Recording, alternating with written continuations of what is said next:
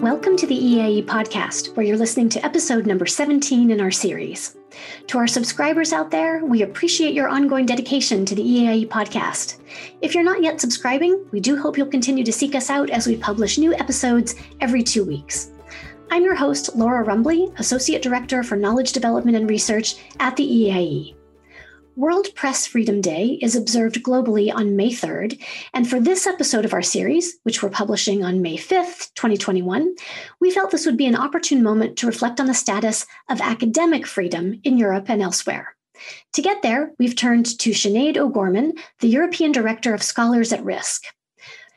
From its beginnings at the University of Chicago in 1999, Scholars at Risk has grown over the last 20 plus years into a respected international network of higher education institutions and individuals whose aim is to protect threatened scholars, prevent attacks on higher education, and promote academic freedom and related values.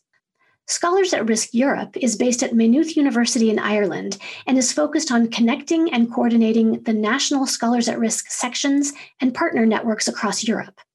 It also works to strengthen the collective voice of these actors at the European level and to foster informed policymaking in relation to the protection of scholars and the respect for academic freedom around the world. As we hear from Sinead O'Gorman, there are real challenges and encouraging new developments in this work. Sinead, thank you so much for joining us for this conversation today. We really appreciate it. Before we get involved in the deeper discussion about the specifics of the work that you do, I wanted to ask you for just a little bit of, of, personal background, if I may. How did you become involved in the work of supporting academic freedom, and what has this meant to you personally? Sure. Thank you so much, Laura. I'm really delighted to be a part of this EAIE series. So I come from a family of teachers, and growing up, I had uh, many international education exchange opportunities. I studied French and English literature in Dublin, uh, and I spent my Erasmus year in Nice in the 1990s, and then another year in Paris after graduating. Um, and afterwards, I had a, a wonderful opportunity to do research on the literature of Quebec while I lived in Montreal. So for me, education and research and mobility you know the, the ability to travel and to learn all of these things went hand in hand and it was something i completely took for granted. Um, and it was when I began working for the Irish Council for International Students, which was almost 20 years ago now, um, and there we advised students and researchers from all over the world on studying and working in Ireland. And there I first encountered this phenomenon of exit visas.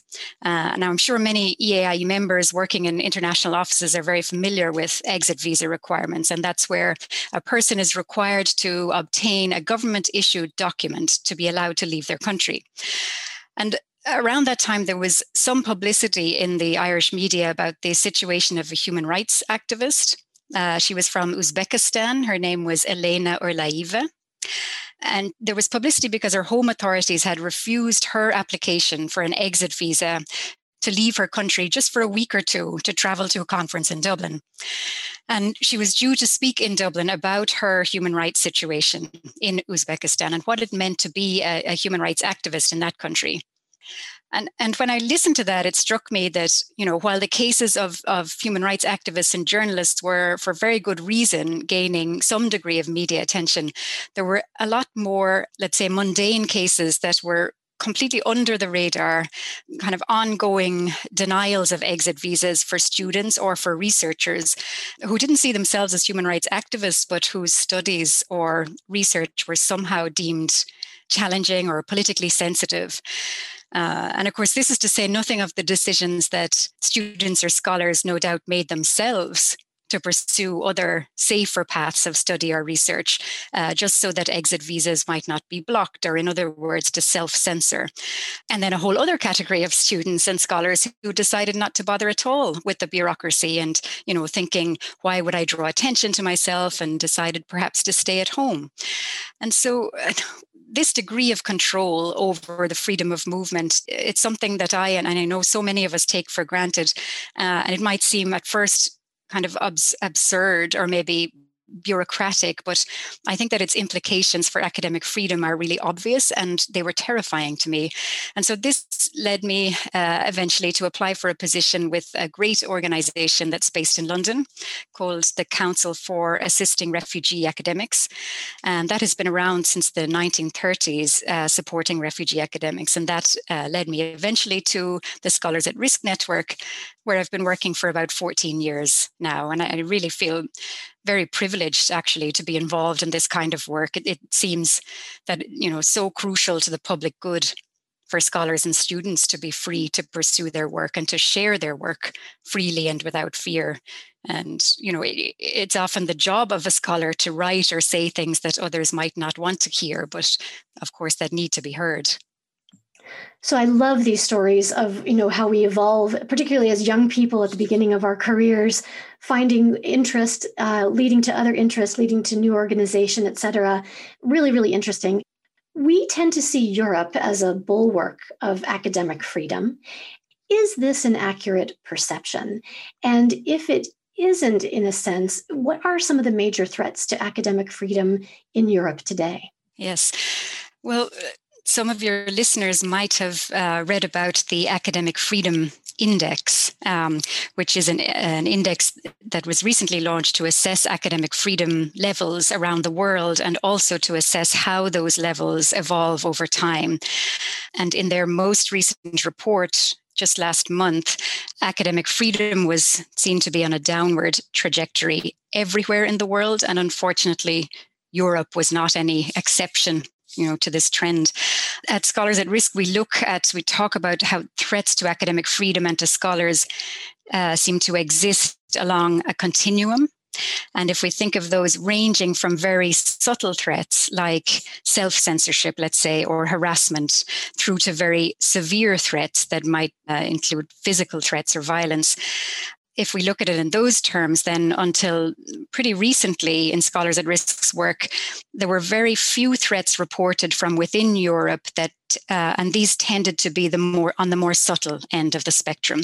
Now that has definitely changed over the past few years, and on the more severe end of the spectrum, there are two member states uh, of the European higher education area that are figuring right at the bottom of the academic freedom index. And those two are Belarus and Turkey.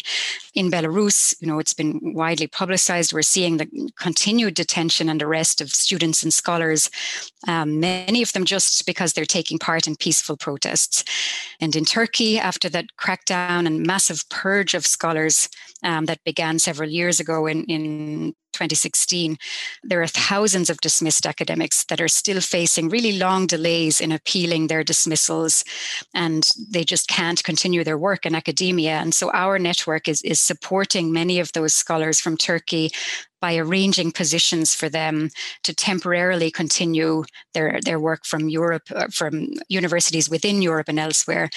But then on the more moderate end of the spectrum, but still pretty serious, we're seeing threats in, in places like Poland, Hungary, uh, Romania and Russia. And these are taking the form of um, legal or administrative actions to curtail academic freedom or, or the related freedom of institutional autonomy. Maybe some, some quick examples. In, in particular, there's this problem of strategic lawsuits against public participation uh, that they call slaps, And one very high profile case uh, was the case of Dr. Sadurski in Poland, who is a law professor at the University of Warsaw.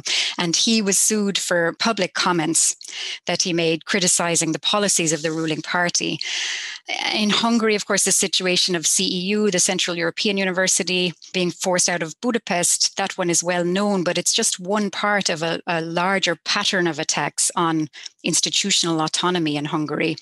And then in Russia, uh, there's a foreign, so-called foreign agent law that really deters Russian scientists from taking part in research that's supported by international funders, and, and that also serves as a deterrence to engaging with their international colleagues elsewhere. And then, if I might just add that, that you know, I think it was just again in the last months we saw that threats can also come from outside of Europe, but to scholars who are working within Europe. And so, after the EU imposed sanctions on certain senior government officials in China, the Chinese government retaliated by issuing sanctions on academics and research institutes within Europe. And that was specifically because of their China related work. And this affected uh, some experts that we know in uh, Sweden, in the UK, and in Germany, as well as their families, actually, who are now subject to a travel ban and asset freezes. Uh, and, and the sanctions also affect Chinese citizens and Chinese institutions and ban them from having dealings with these scholars in Europe and their institutions. So clearly, this is serious business. We still also are seeing some threats on the subtle end of the spectrum. And this is more, I think, in the category of a gradual erosion of respect for expertise. And we saw that in the Brexit moment, this kind of damaging anti intellectualism. But then also in that category are more sort of structural or competitive pressures uh, around the marketization of higher education. And the problem there is that in the midst of all of these competing pressures, there's a risk that values like academic freedom will be neglected. And this isn't always because, you know, a university doesn't want to protect academic freedom. It might be that they, they're simply tempted to shy away from the complications, especially when, when it comes down to academic freedom issues in international partnerships, for example. But thankfully, it's not all doom and gloom. I'll just mention maybe very briefly some some good news on the Europe front. So, and, and in particular, over the last year, academic freedom has been very much in the spotlight at the intergovernmental level. So we know, for example, that there will be uh, references to academic freedom in the Horizon Europe and the Erasmus Plus legal texts. I, I don't know yet what that language says, but if nothing else, this move I think will have uh, symbolic meaning, and that should be pretty powerful. And then late last year, the European Higher Education Area, the Council of Europe, and the European Research Area, they each issued separate uh, statements and recommendations on academic freedom. So it's clear that there is recognition of the issue and, and of the value. But of course, implementation now has to be the number one priority. Uh, and this is really where Scholars at Risk's focus is right now in trying to press for civil society, and universities to work closely with governments to devise very specific um, implementation measures. So there is clearly uh, plenty to keep you busy, you know, in the work that you're doing, a really wide scope of matters of concern um, affecting individuals right up through entire systems at national and, and international levels. Very worrisome to hear about some of the trends in these different contexts, but also encouraging too. I, I would say that there are signs that there are elements kind of being baked into um, relationships and, and, into structures that hopefully will strengthen the, the status of academic freedom over time. Right. That's right. And that question of, of time really does in, intrigue me. Last year, I know that Scholars at Risk published its 20th anniversary report. And I'm curious if you might be able to reflect a little bit on how the work of supporting endangered scholars has evolved over that time frame. Um, and if I may just kind of add, tack on to that question, in the recent context um, in which we've all been living under such unusual circumstances with the COVID 19 pandemic, I'm also curious about how that situation may have been affecting Scholars at Risk's work, even just over the last year. Sure. The, the work certainly has evolved, um, Laura, over time. And in our first 10 years, so, so as you say, we're 20 years old at this stage. In our first 10 years, we were focused almost entirely on direct assistance to scholars who are targeted for their work and ideas. And this work mainly involved arranging teaching and research positions for scholars who weren't able to continue their work safely at home in safe places. And so, as well as organizing campaigns for scholars at in prison. And over that first decade, Scholars at Risk built up a very strong network of higher education institutions. And that network now includes over 500 institutions in more than 40 countries. And we've helped to arrange positions in that time for about 1,300 scholars. So then, over the second decade of our work, we were receiving more and more requests for assistance. And we saw that threats to academic freedom were clearly spreading. and that there were more governments that were implementing repressive measures that aimed at curtailing not only academic freedom but civil society. And so that's where, you know, it was clear there was a shrinking space for, for civil society and academic freedom. So this meant that we had to do two things at the same time. We were trying to increase our direct assist, assistance work um, to place at risk scholars at universities, but then at the same time, developing activities to get at those root causes. And of course, you know, any effort to, to try to address root causes is, of course, a very long term endeavor that involves so many things raising awareness, demanding accountability, and uh, working to promote different practices that respect academic freedom. So, for us, it was very important to begin documenting attacks on scholars and students through our academic freedom monitoring project. And we also began then issuing an annual report the free to think report to, to try to get this data out to policymakers. And then more recently we partnered with the berlin based global public policy institute to launch that academic freedom index that i was mentioning earlier you, you were asking about the ways in which the pandemic has affected scholars at risk's work.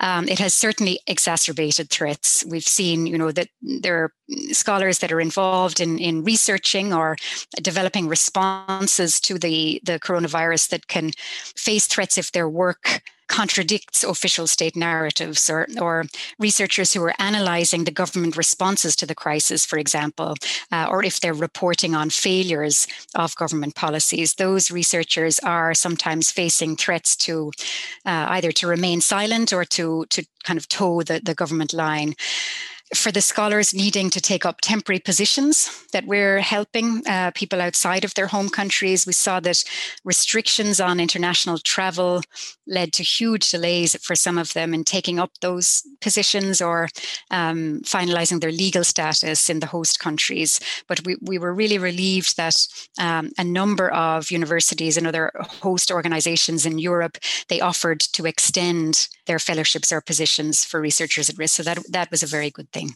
You, of course, are very familiar with the EAIE, and you know that at the heart of our work is all things related to the internationalization of higher education.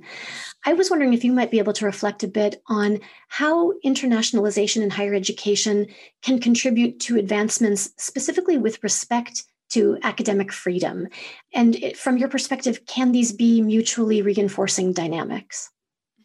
I think they can. And, and I, I really like the positive framing in the question, Laura, because more often we're asked about or, or kind of presented with examples where uh, these forces are in tension, where the forces of internationalization are somehow pushing against or in tension with academic freedom. But I, I think that internationalization in higher education can absolutely contribute to advancing academic freedom. I listened to um, your excellent interview actually with Allan Goodman um, of IIE, and he talked about how, of the Institute for International Education, and he talked about how universities need foreign policies. I would add that academic freedom should be a visible strategic priority within those universities' foreign policies. And if I might just maybe give three concrete ways that uh, internationalization and indeed possibly EAIE listeners and members uh, might contribute to advancing academic freedom. First, I, I think we really need to normalize and, and kind of mainstream the discussions about academic freedom, not only in international partnerships, but first within our home universities. And this means, you know, not just reacting when crises occur, but taking a very proactive approach to academic freedom. There are uh, many institutions that have statements in place on academic freedom, but there are much, much fewer institutions that have procedures or mechanisms that are ready to implement the commitments that they've made. So, just simple examples of that might include setting up some kind of standing committee um, or maybe an ombudsperson at the institution. And, and their remit would it would have to go beyond just looking at complaints and and thinking about how to be more proactive and organizing regular activities and open discussions about academic freedom on campus. There, there's actually some very good work on, underway in the UK at the moment that um, people may be aware of on the academic freedom, or sorry, it's called the Academic Freedom and Internationalization Working Group. And they are working towards a model code of conduct for academic freedom in the context of internationalization. Um, and that that work, you know, if it if it is successful and taken on board by UK universities, it could offer quite a good model for, for other countries. The second area that I wanted to, to suggest was I do think we need to do more to make the connection between academic freedom and quality in higher education very explicit. And at Scholars at Risk, we're, we're pressing for one very particular action in this regard at the moment. We think that we should be pressing for consideration of academic freedom in international higher education rankings. So at the moment, we have a situation where there are countries that are climbing the university rankings that are at the very bottom of the academic freedom index. And this is simply because we're not making explicit this clear link between you know free and open research and quality. And i think the academic freedom index can be very useful there and then maybe finally, one, one very practical way to advance academic freedom while at the same time contributing to internationalization efforts on the home campus. And that's, uh, you know, going back to our roots, the activity that Scholars at Risk has been involved in from the start, um, asking universities to host at risk scholars. And many EAIE members in Europe and around the world are already doing this. There are three, three governments in Europe that have developed national fellowship schemes also to support at risk scholars um, France, Germany, and Finland. Um, and those are, again, you know, excellent examples that could be replicated elsewhere in Europe. And we have quite recently joined forces with several of those partners across Europe involved in different schemes for researchers at risk. Uh, we came together in an EU funded project called Inspire Europe. And we're working together to try to make Europe, I guess, a better working environment for researchers at risk. Uh, a key part of that work is calling on the European Commission to launch a dedicated fellowship scheme for researchers at risk. And, and we think that, you know, of course, it's needed by the individuals themselves, but in addition to providing that urgent support to the researchers that need it, this kind of support would also serve to publicly highlight the crucial role of scholars uh, in democratic societies and academic freedom in, in democratic societies. Sinead, I always walk away from our conversations having learned so much and feeling incredibly inspired, and this is no exception to that rule. Thank you for giving us these insights into the work that you're doing and into also the many ongoing challenges for both the preservation and the expansion of academic freedom around the world. Thank you so much, Laura. It's been a pleasure. That was Sinead O'Gorman, who serves as the Director for Scholars at Risk Europe, the European office of the Global Scholars at Risk Network. Our session notes for this episode feature additional resources on some of the topics we've addressed in this conversation with Sinead, so I hope you'll check those out. So, what else is happening at the EAIE these days, you might be wondering? Well, plenty, in fact. We're gearing up for the opening of registration for the EAIE Community Exchange on May 26th, so we hope you'll stay tuned for that announcement. For the readers among us, the EAIE's member magazine Forum has just released its spring 2021 issue. It's focused specifically on Europe and the global south and features a really excellent selection of articles exploring that broad and very engaging theme. Finally, we currently have in circulation the EAIE Engagement Survey, where we're collecting feedback on the many different ways that the EAIE serves its members and the wider international education community. We would love to receive your input. So if you're interested in completing the survey and it somehow hasn't reached you yet, please write to us at info at eaie.org. But please act quickly. The survey closes on May 11th. As always, thank you for liking and sharing the EAIE podcast on social media. We'll be back in two weeks' time with a new episode. Until then, all good wishes to you from the EAIE.